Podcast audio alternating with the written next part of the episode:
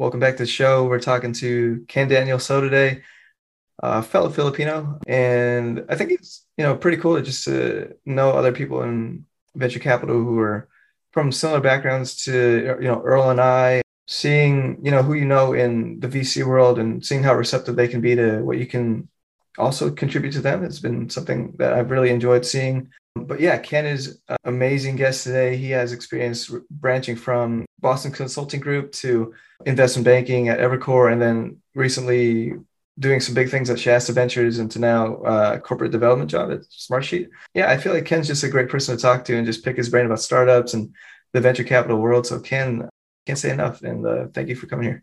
Yeah, thanks for having me, Dan. Perfect. And by the way, for the listeners, Ken's my go-to guy if I have a question on data, AI, enterprise. Like, there's only one person in mind for me. So we're very lucky to hear his thoughts today on those, and obviously his career on VC and now in Corp Dev. So super excited. Ken, I think just a good way to be started would just be like, talking about you came to the U.S. not too long ago, like maybe a handful, 5 years ago, and you grew up in the Philippines. How long did you know that VC was a job, or like people could be venture capitalists without being rich, right? Like, what was that? Yeah, that's a great question. So I only knew about VC as like, one of those dictionary definitions. It's like, hey, it's a asset class. I didn't know it was a real job until probably 4 years ago. So I moved to the US, like you said, 5 years ago, and was doing my MBA at Kellogg, and found out about VC during my second year. That's really when I just got to know, okay, what the VC person does and so on. So, and when I learned about it, it was a pleasant surprise. I didn't know, like, hey, people do this for a living. But that's a long answer. It's like saying I only got to know about it 4 years ago. Does Kellogg, like, I guess like most people who do MBAs, I don't know if it's necessarily like trained, like there's a requirement to, take VC classes. Do you feel like you just were lucky one day and you saw like some venture capitalists came in, or kind of like what did Kellogg do to push you in that direction? Yeah, I'll say Kellogg or business schools in general don't push people to VC in general. I think it was more of like, hey, there's a bunch of career tracks that all business schools do. Kellogg is included in that when they explore different career paths. And just so happens like, hey, I decided to go to VC career track, and then got to meet a bunch of VCs and learn about that. I think more of the reason why I decided to join those tracks was because, hey, it's a trip to San Francisco, and I like San Francisco. So it's kind of like happenstance. Right. It's a hard job to get. Like, I always remember people talking about how, there was a statistic where it's harder to break into VC than get a football job or like be in the NFL. I don't want to get too much into it, but like, was there like a special tactic you used to like get them to give you an offer, or like just luck, or what do you think? Like, you had to show them to impress them offer, what I mean? I think it's everything that you hear and read about from, a lot of different podcasts and articles that you have to put in the effort. But I would say really it's also 99% luck. So you need to put in all your effort, but whether you get one or not is still determined by luck. And admittedly, in my case, it was by luck. Like, I did all of the usual, like, hey, being annoyingly persistent when it comes to contacting and following up with people. But I'd say, hey, well, maybe I'll step back. To illustrate the luck factor is like, I interned at Shasta for a while during my second year in business school. And all the while they said like, hey, we don't have a spot for you. This is just, don't expect a conversion into a full-time job. And then a couple months after graduation, they said, just call me up. Oh, there's a spot now. So it's really hard to plan. Oh yeah. True. I've kind of examined like creating my own fund and just like the management fee structure, and like, a lot of things that people probably misconceive about venture capital is, depending on the fund, they're either funding you out of their own pocket or, off of returns or off of like the 2% management fees. So it's, that's what also contributes to the difficulty of it, and also scarcity of just opportunities. And then there's also the mass, applicants you would have to compete, or people just deal with. So That's amazing. Shasta Ventures, right? They're pretty well known. I was looking at the website, and I have known about them for a little bit. I think like one of the things my friends co-invested with Shasta. But when you were working at Shasta Ventures, just tell us what that was like. Just it's a very interesting fund. I know they've backed Canva and like bigger successful IPOs in the past. Just how was your experience like working with them? Yeah, I worked with Shasta for 3 years, and I'd say it's a great experience. I think the VC in general is an awesome job, although I'd say it's more of a retirement job. But I'd say my experience with Shasta is great. So it's been there 3 years. What we focus on, for the folks who don't know about Shasta, is like, hey, it's an early stage fund focused on Series A stage, but also focused on the B2B software space, particularly enterprise software. So what I did there was like typical VC, spent a lot of time sourcing, spent a lot of time just finding great founders and great companies to partner with, and then figuring out if there's a way to partner. That's a succinct way, although abstract way of describing what I did at Shasta. Yeah. You looked at was it a lot of AI stuff or a lot of enterprise, like big software deals? Yeah. That's right. So at Shasta, one area I focused on has been the data and machine learning stack. That has to do with my first job way back in the Philippines was as a data scientist. It wasn't called a data science job before, but effectively I was a data scientist. I was building models for banks, helping determine, hey, how risky is this particular car loan, credit card loan, and this corporate loan? And a couple of years fast forward, data statistics became data science, now became machine learning. So I just kind of, marketed myself as someone who's done data science before and focused on that. So I looked at a lot of stuff and invested in a number of amazing companies and partnered with amazing founders in that space as well. Happy to cover those, but yeah, that's sure, what I covered at that Shasta. Yeah, very, very cool. I mean, I think enterprise is traditionally what the Silicon Valley VC model was based off of, right? And a lot of the sense, because I guess traditional businesses, they wouldn't really qualify for VC because I guess software that scales like immensely fast, right? Like just seeing new companies every month, and not only from your newsletter, but like just in the news, enterprise, that stuff is a lot more scalable than like competitive, like other industries, like consumer, like you could see it, right? Like what when you're looking at like back in the day or at Shasta, when you were looking at the software companies to invest in, what do you think were true competitive advantages that they had, say for like things you've funded in the past? Yeah, I think one key element that I focused on, especially since I focus on AI stuff, is just the competitive mode that data brings, because it's all AI are driven by models, and models are all determined by how good the data is. So the focus is then like, hey, do you have a data flywheel effect? So that's one, right? Okay. So, I mean, I'll use a cliche example. It's like Google just knows what you're searching and what you're clicking, so it's able to use that as a way to rebuild its own algorithm so that it knows to show the top links as the links that what users actually want to look for. So I apply the same kind of idea when it comes to some of my investments in Shasta. For example, one of the companies I invested in is a company called Hasty.ai based out in Germany. They've now been acquired by Cloud Factory. And what they do is help companies label their images really, really fast. And they have this data flywheel effect is because they suggest some automated labeling so that, labelers don't have to manually do it.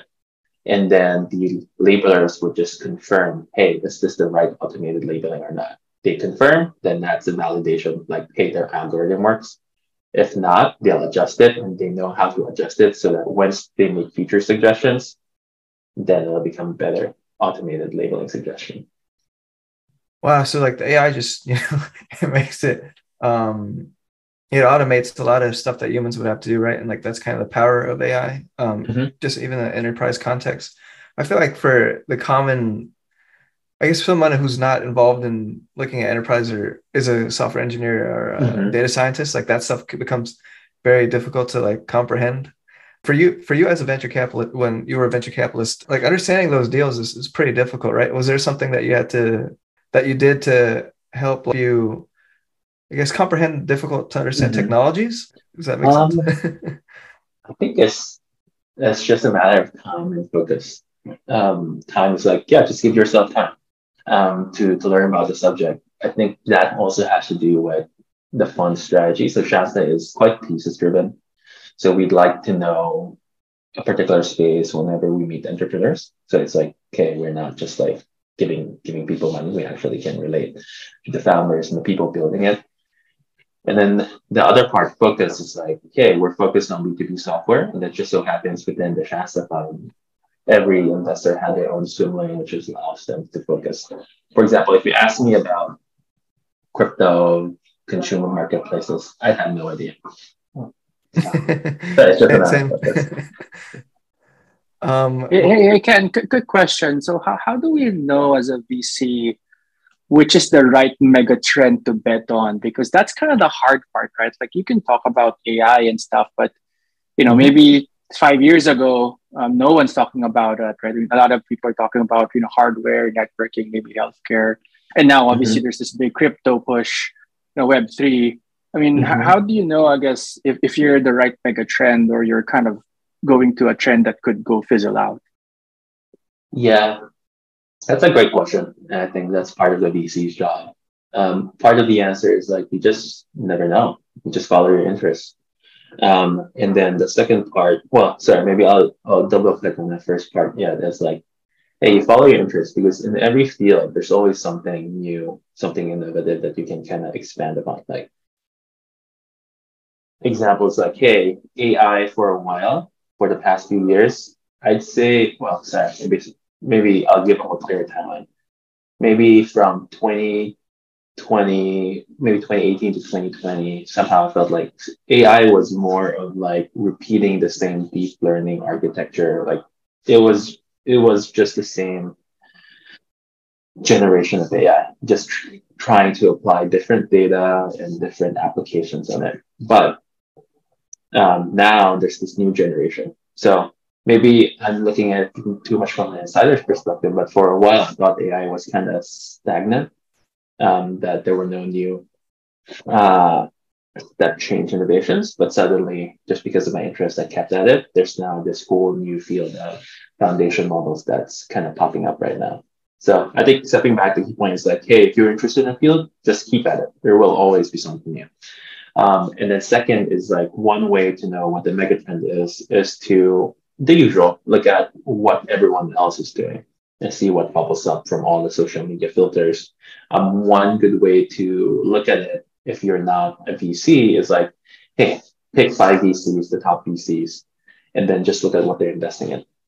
Because VC's job is to always look for what the next megatrend is, and you can just tag along with them. Very true. Yeah, I mean, I think like another thing about venture is like you have to invest in so many companies to find a unicorn, right? It's not just all of them are good. So I guess like the trend stuff is like you'll or I guess like people who are in venture they'll find out by just the duration of the investment, and I guess like there's really no way to know, right? Like no one knows the future at all. So, but that's a great point. Like, you know, look at what other people are doing, because there's people who have a lot of influence at first. So like if they're doing something, that's very good to follow and learn from that. I think one more thing I want to just hear from you is like what made you want to stay in venture? Because I feel like a lot of people, or a couple of people, or, you know, there could also be opinion there that somebody will learn that VC is not for you. And I guess like, you kind of did search into another new industry not too long ago.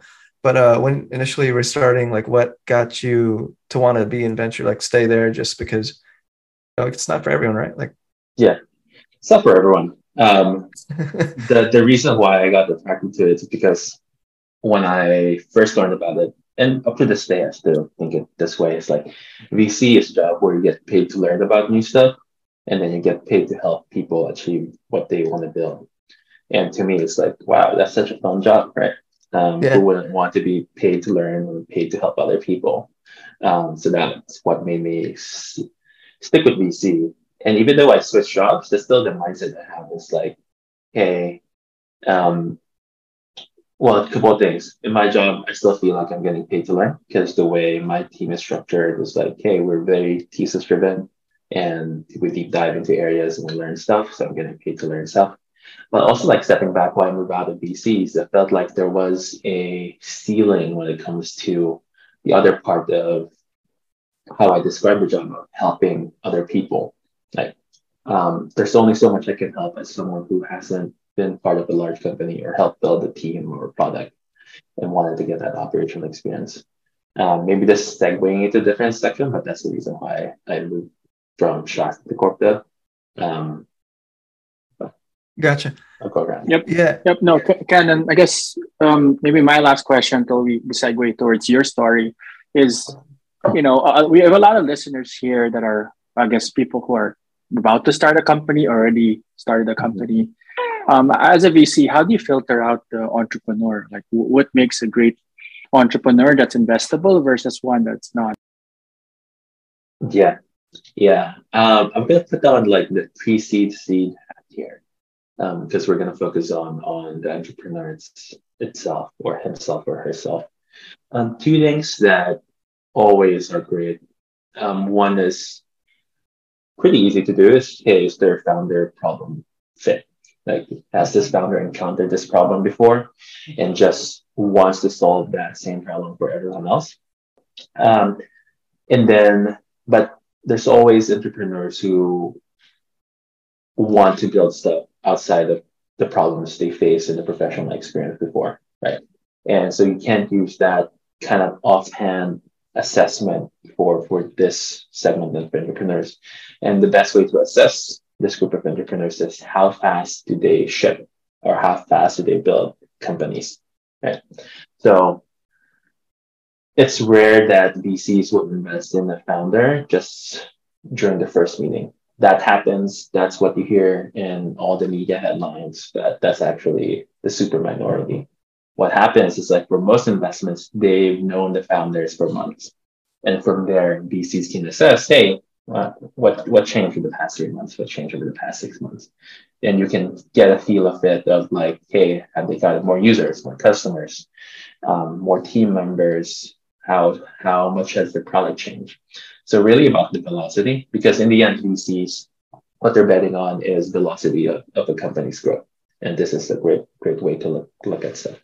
Yeah, that's an excellent point. Velocity of company's growth. I think, you know, a lot of, I think like maybe that's overlooked a lot of the times, or just from the common person. Like, I guess there's good VCs and not good VCs. But yeah, velocity of company's growth, that's like a very interesting point, because they want returns for their LPs in the near future, and if that can be in 3 years versus 10 years, you know, that means maybe a new fund, all that stuff, you know, intangibles. But I think Ken, I'd like to ask you something that's like a question I'd probably ask for entrepreneurs, but you know, as a VC, it seems like you have like this bird's eye view into what they're doing. So it's you have a lot of data too. You're good with data. I feel like in entrepreneurship, right? Like when anyone's starting a new company, and especially in the SaaS space, it's like they need to have the skills to build it, but like skills to build the product, and then they need to have the skills to scale it and like grow a team and like all these other factors like sales or like marketing and all these different things. When you guys like funded a company in Shasta, do you feel like the best founders are the ones who can just give a lot of the work that they're previously doing onto other people they bring in? Or how do you perceive like growing a company, I guess, because, you know, that's something you also witnessed, right? Is it like, how does a founder's job change over time? Yeah. Like, or how do you think one would best get away from doing so much and like having other people do it, or just actually what you had just kind of like growing the team or growing the business, right? How to scale, not just the business, but your team, right? And yourself, Dan. Yeah, exactly. Yeah. Well, definitely founders have to delegate. There's only so much they can do, and there's only so much stress they can handle as well. Right. A founder's job, probably early, you can relate, is like at the very early stages, you do everything, but then eventually you have to delegate so that you can focus things on the highest ROI activities. For example, maybe in the earliest stages, it's talking to users and potential customers, because what you want to do, the most important thing is to know what to build so that customers will at least try it. But once you're in the later stages, you have to delegate that to a product person, because next, your biggest problem is like, okay, now we have a product. How do we go ahead and sell it? Then you're going to focus on like, hey, have we tried all the different road and demand generation strategies? Or have we talked to potential partners, right? So you definitely have to learn how to delegate, and what you exactly delegate depends on what's most important. But Earl, I'm sure you can share more here. I'm sitting as a board member or observer from the outside, but you're actually in the founder shoes right now. Yeah, no, that's good, Ken. I think that's something I think one of our investors told us that. In the beginning, it's just a couple of you and you have to do everything. But the hardest part actually as a founder is that point to actually give the trust to someone else. It seems that it's the one of the hardest ones. Quick question, Ken, here is, tell us more about, I guess, your background, kind of, how did you, I guess, ended up in VC? I mean, and Dan already mentioned, you were doing a little bit data science in Philippines, but do you think at the time you're already kind of inclined to do what your work is right now? Not at all. I think it only makes sense looking back, but it's hard to plan moving forward. So the full background, which Dan we've been talking about before the show, is I spent the first 22 years of my life in the Philippines. And my first job, worked there for about 2 years, was as a data scientist building models for banks. And at that time, it was a very finance-oriented data science. So it was like, hey, what can I do to grow myself? I think I've gotten a good sense of statistics, financial statistics. How else can I grow? And as Earl, you may probably relate to this as someone who grew up in the Philippines as well, it's like one way that Filipinos like to grow is to go outside the country and look for opportunities outside the country. And we go to countries like Singapore, US, and Hong Kong. In my case, I went to Hong Kong, where I worked in investment banking at Evercore, and I wanted to level myself in the financial skill set. And then spent a couple of years there, really enjoyed Hong Kong, especially food, and then decided like, hey, I want to take a break. When I took a break, one of the things I did was I want to continue up-leveling myself in statistics and data science. And that's when I first flew into San Francisco. So I did back then, a couple of years ago, it was very popular to do those boot camps, coding boot camps, data science boot camps. So I did that for a few months here in San Francisco. And that's when I fell in love with San Francisco. Nice, man. Yeah. It's amazing. The energy is different. So kind of like as I was doing this gap year and traveling, I had in the back of my head, it's like, hey, I'd like to eventually live and work in San Francisco. So did my MBA, explored different paths there, and somehow, I guess that's the connective tissue to how I got to where I am now. Very, very cool.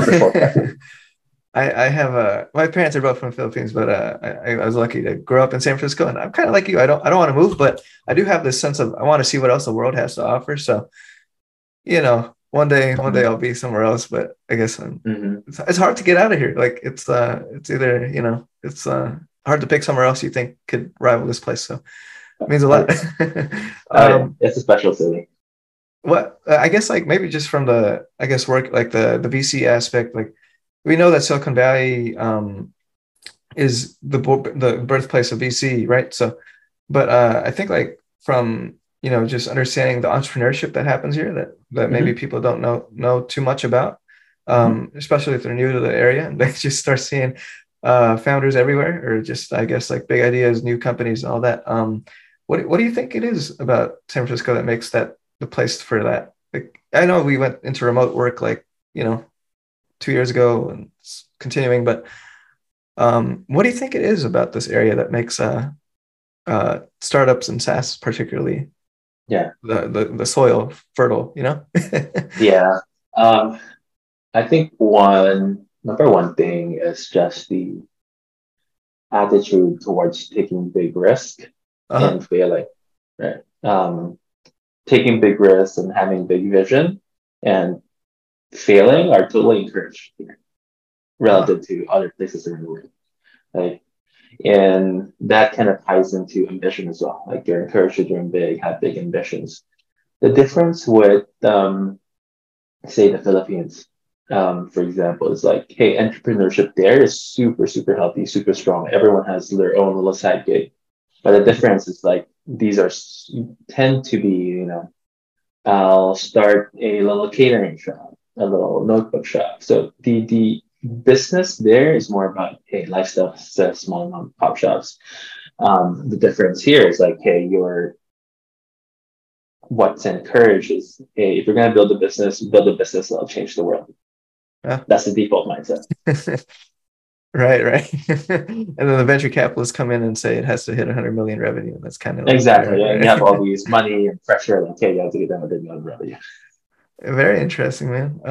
I guess like I kind of did some research on you, not like in-depth research, but you have a family restaurateur. Like, they make Filipino food. Like, what kind of food was it? Or restaurant was it? Yeah. So my parents started a restaurant just to keep us alive, going in the Philippines. That's our source of income.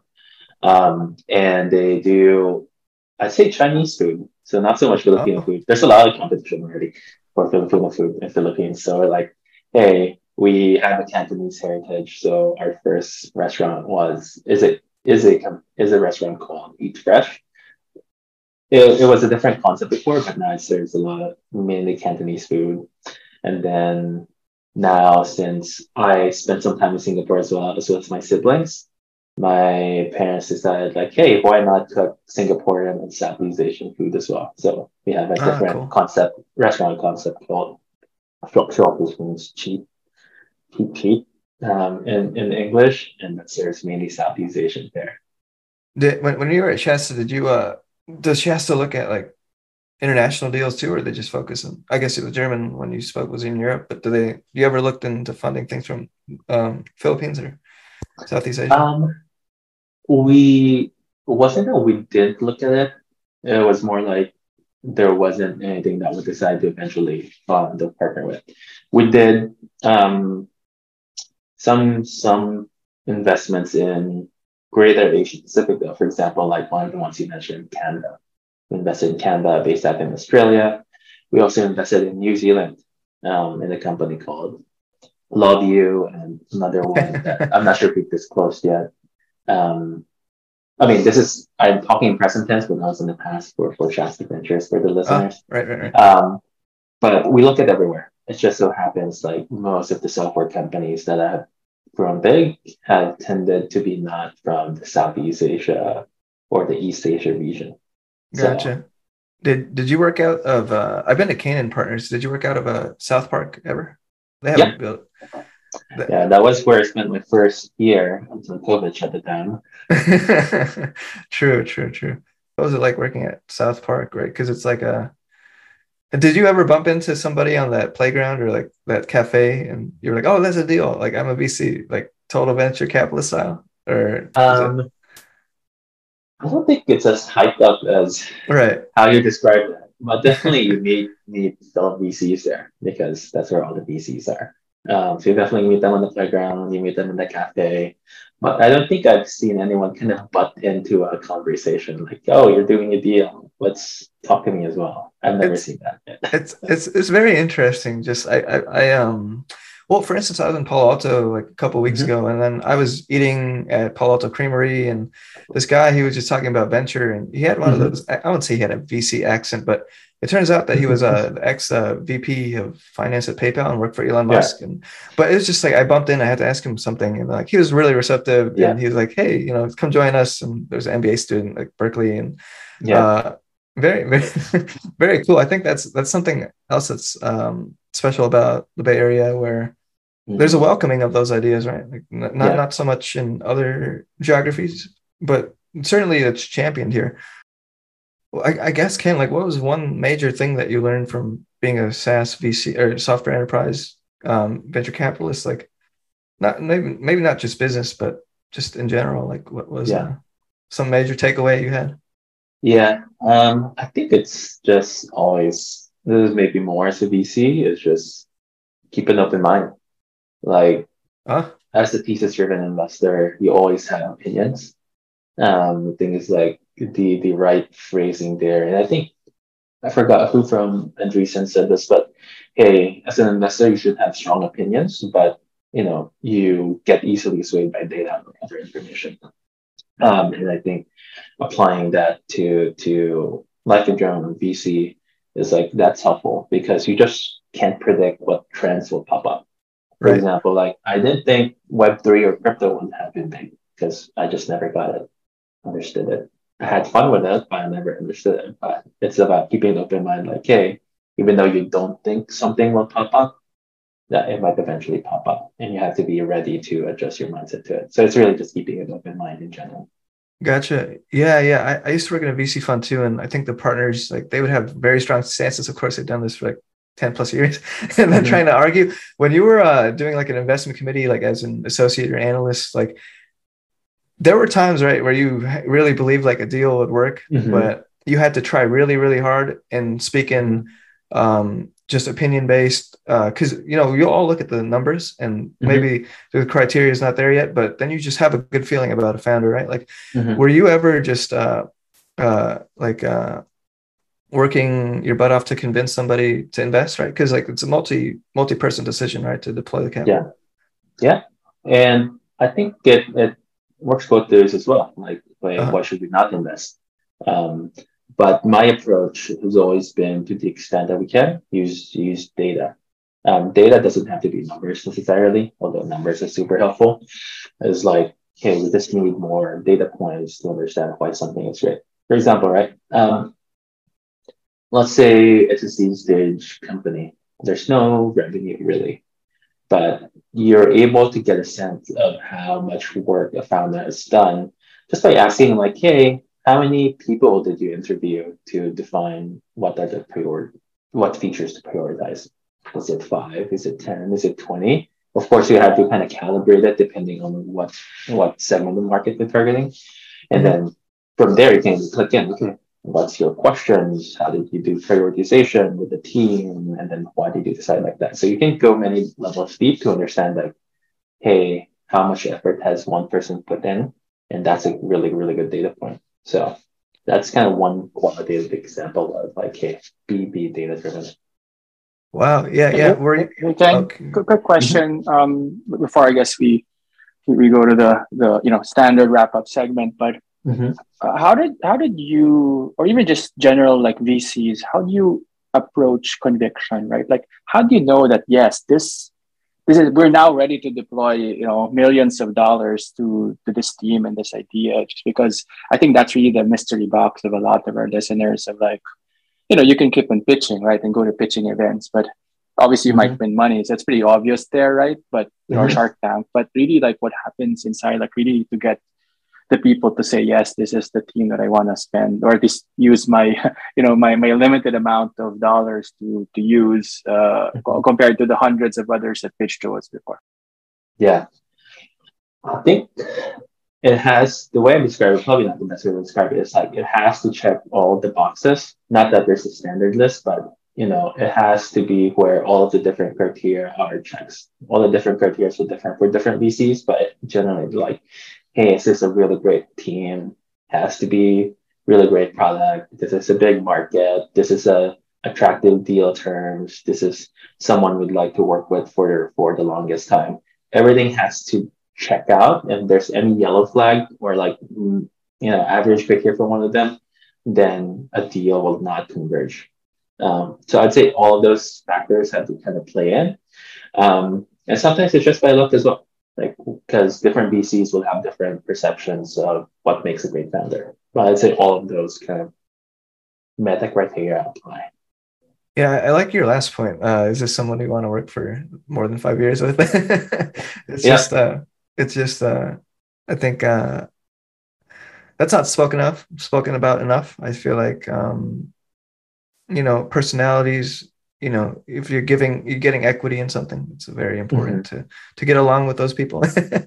And we've all basically seen like hostile takeovers or just,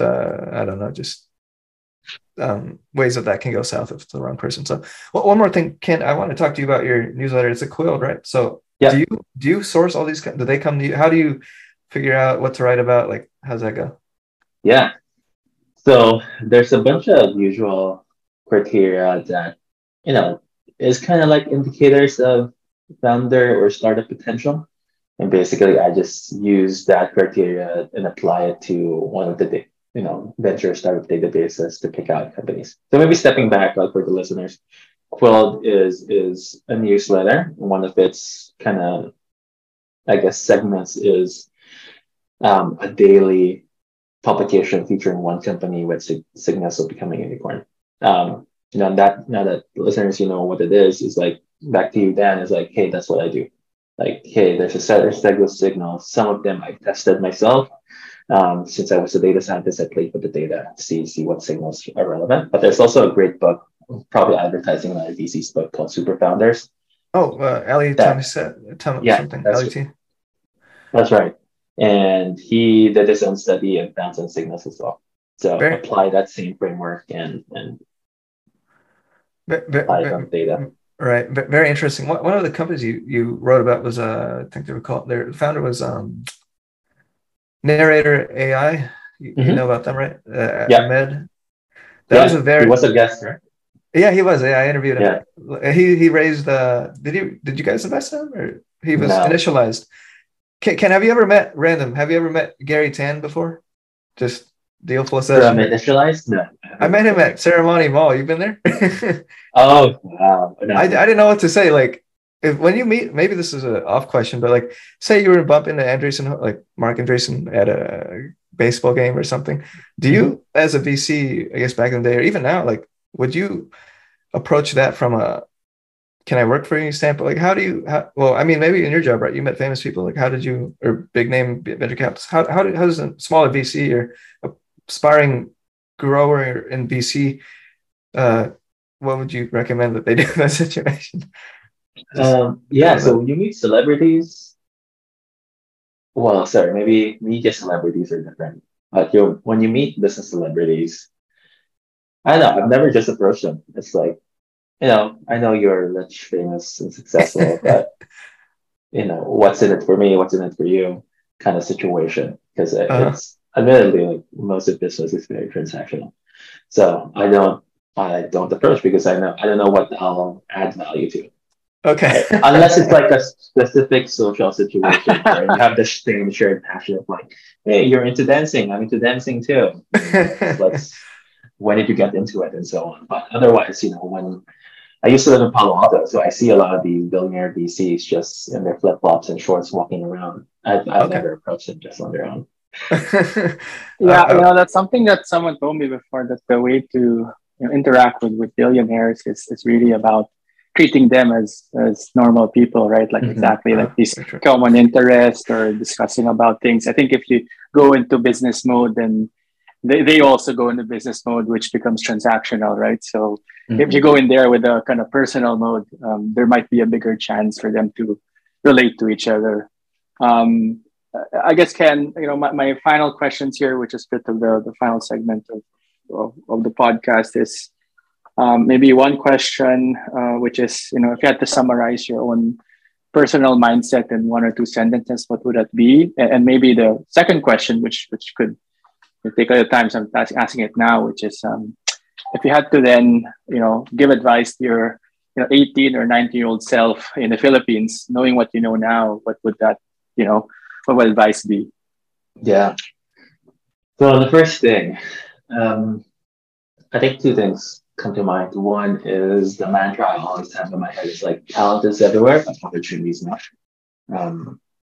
It's like, you have so many talented people around the world. Sometimes you just have to give them the opportunity. And that's kind of related to one of the things we talked about earlier, that I'm like, hey, have an open mindset, not only about businesses and trends, but also about people, because great people come from every background. And then second thing is like, hey, always keep learning, always keep hustling, always keep learning. There's so much more to life. And that will dovetail into my advice to my 18, 19-year-old self is like, hey, 18, 19 sounds young, but actually your life is short. Yeah, true. So always keep learning, keep growing. Once, like, I'm now in their 30s, it's like somehow I feel like life is passing by so much faster than when I was a kid. And I feel like time is life is so short. So always awesome. Ken, one thing I asked a couple of people here before was, do you think entrepreneurship is more art and science or science? What do you think? Well, both. And I'd say both is because starting a business is science. You apply, you build a product and sell it. That's clear science. But how to make $1 billion, $10 billion company, that's more art. True. I guess would you say that VC is more art or science too, or would you say the same thing, right? It's kind of. I'd say it's art. That's definitely art. VC is art, right? VC is art. Starting a business is science, but VC and building a $10 billion company is art, because so much of it is unpredictable. Right. I think like the maths and science gets championed a lot in VC, just to for the people who either apply to a fund or start a fund. There seems to be that our popular perception would be that they're very good at math or like science, right? But like I think the art part where you can win a deal by being a friend to the person or being friends of a friend, that's also hidden in VC, right? Like that's what makes this job a little bit more fun, just working to secure allocation, right?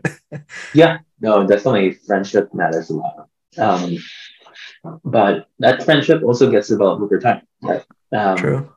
Because for a lot of the deals that happen, it's not like founders pitch and they become friends suddenly because you were given money. That kind of friendship is developed over time. Very true. One last question, Ken. What would you say is, in your own words, your personal startup mindset, if you had to say one? It is personal. What's an example? Maybe I'll take it. What's yours? I think it's just people talk about resilience, but I feel like over time I've developed like my own opinion, like my own, I don't say thesis, but just my own definition. And I think it's doing something you love and finding a way to make it a business, whether that's, a startup or a small business. I feel like it's doing what you love and also finding out the courage within you to just keep pursuing and hit a higher goal. I think that's why I would say it always changes, but it'll change. I'd say mine isn't that much different from yours, but it's like, hey, if you have a goal, you might not get there the way you thought it would be, but there's always a way to make it work. I love it. There's always a way to make it work. You may have to do stuff that you don't like, but hey, you'll eventually get there. That's such a good point. You have to do stuff you don't like, because I think every business owner does stuff that they don't like, and even every employee, they do hundreds of things they don't like. It's just a matter of being able to do it and force yourself to do it. Well, Ken, thank you so much, man. It's been great hearing from you and learning about your experiences in VC and also, Filipino ties and all that stuff. What is the way for the audience to interact with them or you to interact with you? Is that Instagram? Is that Twitter? Is that LinkedIn? Yeah. Your social media and whatever? Yeah, I think the best way is LinkedIn. That's the only social media I'm active on right now. Not even active on Facebook anymore, which says a lot about Meta's prospects. Right. But LinkedIn, like Dan mentioned, I also run a newsletter called Quilt. So you can go to Quill.xyz or the LinkedIn page of Quilt as well. So very active in those and actively monitor. So. Well, Ken, thank you again. Hope to keep in touch and continue to see what cool things you do with your job. All right. Thanks, Dan. Thanks, everyone. This was a good fun. Hey, thank you guys for listening to this great podcast. We hope you learned a thing or two. And as always, shoot us a follow on LinkedIn or Instagram.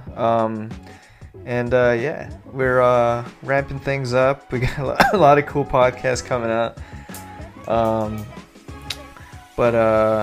Yeah, we're going to be launching merch soon. So, you know, get your significant other, or your friend, or your mother, your brother, whoever. A cool Startup Mindsets hat. Going to be dropping those in the link in the description pretty soon. And yeah, happy holidays. Let's close 2022 on a high note. And see you guys on the next one.